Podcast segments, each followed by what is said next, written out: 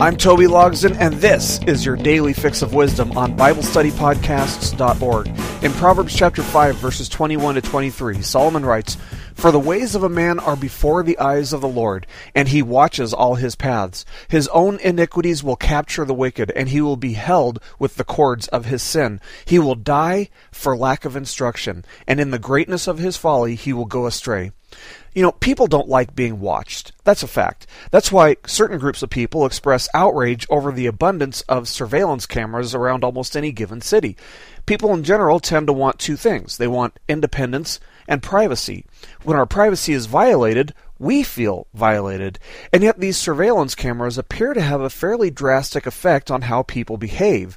After strategically placing cameras around the city of East Orange, New Jersey, for example, law enforcement officials reported that the crime rate had dropped by fifty percent between the years of two thousand three and two thousand six. That drop included murders decreasing by two-thirds, one-third fewer cases of rape, and robberies were cut in half. Solomon is concluding the urging of his sons to stay away from adulterous women by reminding them that there's really no such thing as complete privacy. He says, "The ways of a man are before the eyes of the Lord."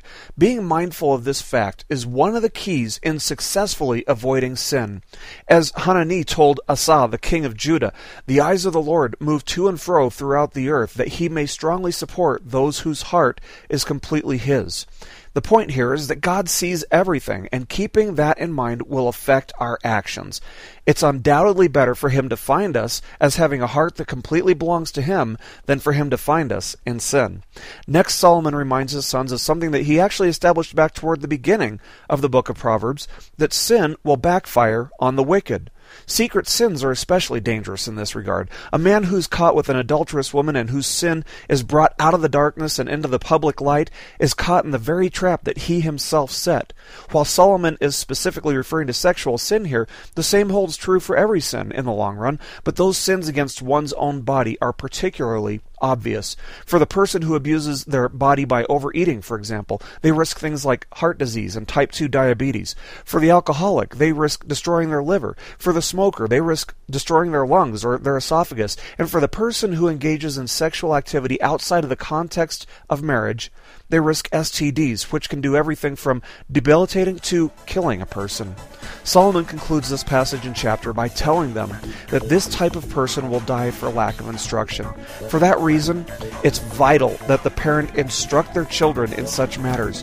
Teach them to fear and honor the Lord, and to be mindful of both the temporal and eternal consequences of sin that could be and should be avoided by holding to his advice to keep your way far from her and do not go near the door of her house. I'm Toby Logsdon, and this has been your Daily Fix of Wisdom on Bible Study Podcasts dot org.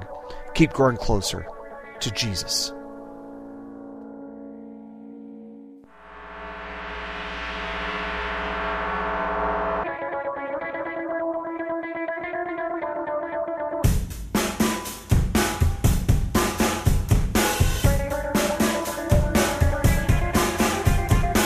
I'm Toby Logsdon, and this is your Daily Fix of Wisdom on Bible Study Podcasts dot org. In Proverbs chapter six, verses one to three, Solomon writes, "My son, if you become surety for your friend, if you have shaken hands and pledged for a stranger, you are snared by the words of your mouth. You are taken by the words of your mouth. So do this, my son, and deliver yourself, for you have come into the hand of your friend. Go and humble yourself. Plead with your friend." Anytime we read the Bible, we need to remember that it wasn't written with chapters and verses. Rather, the text was broken into chapters and verses much, much more recently in history. Thus, we have to read every verse in light of the previous verses and every chapter in light of the previous chapters. In the previous chapter of Proverbs, we saw Solomon urging his sons to avoid the temptation to engage in sexual sin. Solomon concluded the chapter by writing, "His own iniquities will capture the wicked, and he will be held with the cords of his sin." This doesn't only happen with sexual sin, however. It can also happen with mistakes that we make verbally. That's what Solomon's telling us today. In our passage here, Solomon urges his son to be wise with what they verbally commit to doing. If you agree to co-sign a loan for a friend, Solomon tells us you're snared by the words that you speak in agreeing to do so. Worse yet, if you agree to in any way guarantee the financial commitment that a stranger has, you're snared by your own words. When I worked in a bank for a few years, I saw a lot of people come in and apply for loans. The policy of most banks throughout history has generally been that they won't agree to loan money to someone who doesn't have money or who doesn't appear as though they'll have the means of paying back the loan. However, in an effort to please stockholders and shareholders, many banks recently started creating ways of financing loans for people who couldn't afford as much money as they needed. The result? A real estate bubble that saw real estate prices skyrocket, only for that bubble to burst, causing real estate values to plummet, taking the value of most people's four oh one k plans down in flames as well. Sadly, as foreclosures increased, people who had co-signed on loans for friends and family members were pursued with the same viciousness that the primary loan signer would have been pursued with. Solomon is telling his sons that if they've agreed to help co-sign on a loan for either a friend or a stranger, you've made a mistake. The truth seems to be that if a person can't afford to get a loan by themselves, you don't want to be the one responsible for their debt. Solomon does tell us the most peaceful way out of this scenario, however. Humble yourself and go to your friend, pleading with them to reconsider and to release you. As long as you're in the hand of your friend rather than a creditor, you do have time to back out. If such a request strains the friendship, maybe it's not really a friendship that you want to be a part of. Someone once said, money can't buy friends, but it can buy you a better class of enemy. A friend who truly cares about you will understand and respect your concerns, and they won't hold your desire to back out against you. A real friend will release you from any commitments you've made in haste. We'd be wise to remember that money and friends don't mix very well, and that if you loan money to a friend, don't expect to see that money again. That way, it doesn't hurt the friendship if and when they don't pay you back. I'm Toby Logsdon, and this has been your Daily Fix of Wisdom on Bible Study Podcasts dot org. Keep growing closer to Jesus. I'm Toby Logsdon, and this is your Daily Fix of Wisdom on Bible Study Podcasts dot org. In Proverbs chapter six, verses four to eight, Solomon writes, "Give no sleep to your eyes, nor slumber to your eyelids. Deliver yourself like a gazelle from the hand of the hunter, and like a bird from the hand of the fowler. Go to the ant, you sluggard, consider her ways, and be wise, which, having no captain, overseer, or ruler, provides her supplies in the summer, and gathers her food in the harvest." In our previous lesson, we took a look at Solomon warning his son about the dangers of agreeing to co-sign on a loan for a friend or a stranger. And his advice, for the sake of preserving the friendship, if you'll remember, was to humbly go to the friend and plead with them to release you from such an agreement. Solomon continues to instruct his son in our passage today in how to back out of a financial agreement with a friend. The first piece of advice was to humbly plead with them. The second piece of advice is to do it quickly. The longer you wait, the more difficult it'll be for both of you, and the more it'll strain the friendship. The moment that you agree to such an arrangement, your friend starts planning and dreaming accordingly. The longer you wait to back out, the more painful it'll all seem when they realize that it's not going to happen, not on your bank account anyway. To illustrate the quickness with which this should be done, Solomon contrasts the lazy person with the ant. Why? Because the ant is anything but lazy, by all appearances. Ants are among the most interesting creatures on the face of the earth, which is why ant farms, for example, have been incredibly popular for many years now. The ant is always busy doing something, and it's amazing to consider that this is how God created them. They don't need to have someone standing over them, prodding them, or forcing them to work harder or faster. By instinct, they're constantly working, busy doing something. Human beings, on the other hand, don't have this instinct of maintaining busyness. Communist governments have tried to create societies which resemble ant farms, with everyone constantly working diligently on a duty which has been assigned to them, but it doesn't work. People have free will, and people want to be lazy. Ants, on the other hand, are remarkably efficient in their work and never seem to rest. The result is that they're prepared for every season.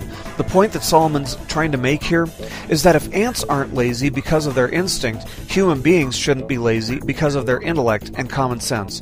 Rather than putting off the things that need to be done, such as backing out of a financial agreement with a friend, the sooner it's done, the better. I'm Toby Logsdon, and this has been your Daily Fix of Wisdom on Bible Study Podcasts dot org.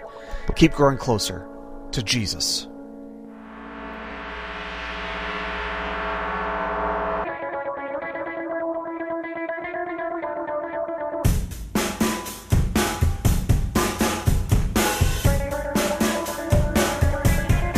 I'm Toby Logsdon, and this is your Daily Fix of Wisdom on Bible Study Podcasts dot org. In Proverbs chapter six, verses nine through eleven, Solomon writes, How long will you slumber, O sluggard?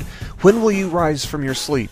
A little sleep, a little slumber, a little folding of the hands to sleep, so shall your poverty come on you like a prowler, and your need like an armed man. In our previous lesson, Solomon attempted to instruct his son to be diligent, and illustrated diligence for him by pointing out some observations about the work habits of ants, which seem to be constantly busy doing something. Apparently, his son was unimpressed by this example, and thus Solomon continues in our passage today to discourage his son from learning to be busy doing nothing. The lazy person would rather take a nap than do anything else. I know I need to get things done today, but I'd rather be sleeping, and those things can wait. That's the way a lazy person reasons their way out of doing what needs to be done. This isn't to say that a nap can't be healthy. They can be. When it gets in the way of a person carrying out their responsibilities, however, it's definitely unhealthy. When the purpose of sleeping is for the sake of avoiding work, it's also unhealthy. The fact is that every moment in life is a moment given to us as a gift from God, and when we avoid responsibilities unnecessarily, we aren't being good stewards of the resources, abilities, or time that God has given us. Solomon spells out very clearly what the result of being a poor steward in this regard is. Poverty. He doesn't mean that everyone who's poor is lazy, but lazy people are far more likely to be poor. The person who doesn't want to face the realities of life won't have the money to pay for that bed to sleep on for long. The lazy person is not only sleeping when poverty creeps into their house, but they're not armed either and are thus unable to do anything to prevent its presence. Solomon is telling us that the person who makes a habit of being lazy is bound to wake up with poverty holding a proverbial weapon against them, at which point it'll be too late to do anything to stop the damage from being done. Laziness is dangerous business. I'm Toby Logsdon, and this has been your Daily Fix of Wisdom on Bible Study Podcasts dot org. Keep growing closer to Jesus.